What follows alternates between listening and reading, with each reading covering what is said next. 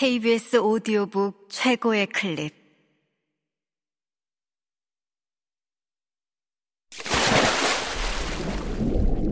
KBS 오디오북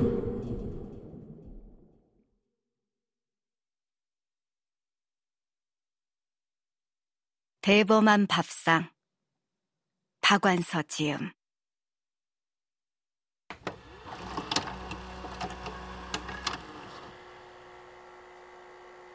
시한부 인생을 다룬 연속극은 거의가 죽을 사람이 먼저 알거나 가족이 먼저 알거나 간에 서로 그 사실을 숨기는 걸로 시간을 끄는 게 정석처럼 돼 있다. 하긴 그걸 쌍방이 동시에 알게 한다면 단막극이 되지 못하러 연속극이 됐겠는가. 늘려먹기 위한 연속극의 그런 진부한 정석을 경멸에 맞지 않던 내가 지금 그 짓을 하고 있다. 나는 그 짓이 너무 피곤해. 지레 죽을 지경이다. 어떻게 안 피곤하겠는가.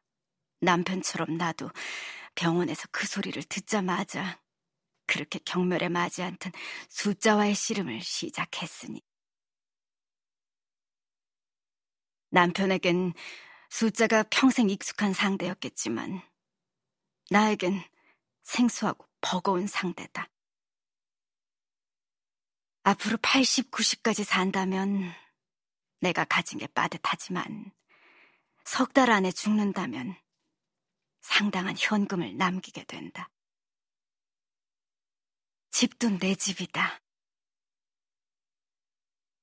남편이 그랬던 것처럼 나도 막내가 걸린다. 나는 세금을 어떻게 안 묻는지는 잘 모르지만 현금은 생전에 찾아서 막내에게 건네면 감쪽 같을 것 같다. 오빠나 언니나 제 서방에게도 알리지 말고 비자금으로 가지고 있으라는 당부의 말과 함께 그러고 싶지만 온발의 오줌 누기지. 그 집구석 씀씀이 그게 며칠이나 가겠는가. 막내에게 급한 건 비자금이 아니라 내 집 마련이다. 그럼 이 집을 내 생전에 막내에게 명의 변경을 해주거나 상속을 해줄까? 그러자니 세금도 무섭지만 아버지의 저사 때문에 삐치고 어긋난 삼남매의 우애가 영영 돌이킬 수 없는 파국에 이르리라는 건 불을 보듯이 뻔하다. 시집 쪽으로 기댈 데가 전혀 없는 막내에게 그것 또한 어미로서도 할 짓은 아닐 것이다.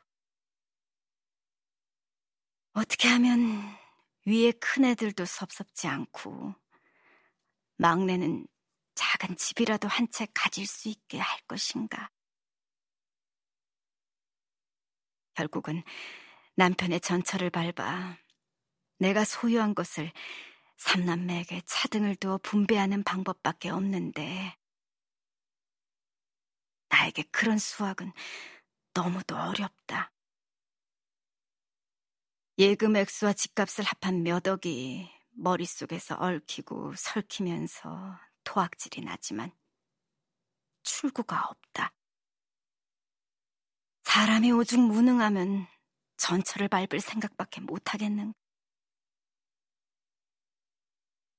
남편의 마지막 나날도 그러했겠지만 나도 끝까지 걸리는 게 자식들인데 돈이 걸린 문제는 자식들과도 터놓고 의논을 할 수 없다는 게 나를 꼬이고 꼬이다가 종영시기를 놓친 TV 연속극처럼 구제불능 상태로 만들어가고 있었다.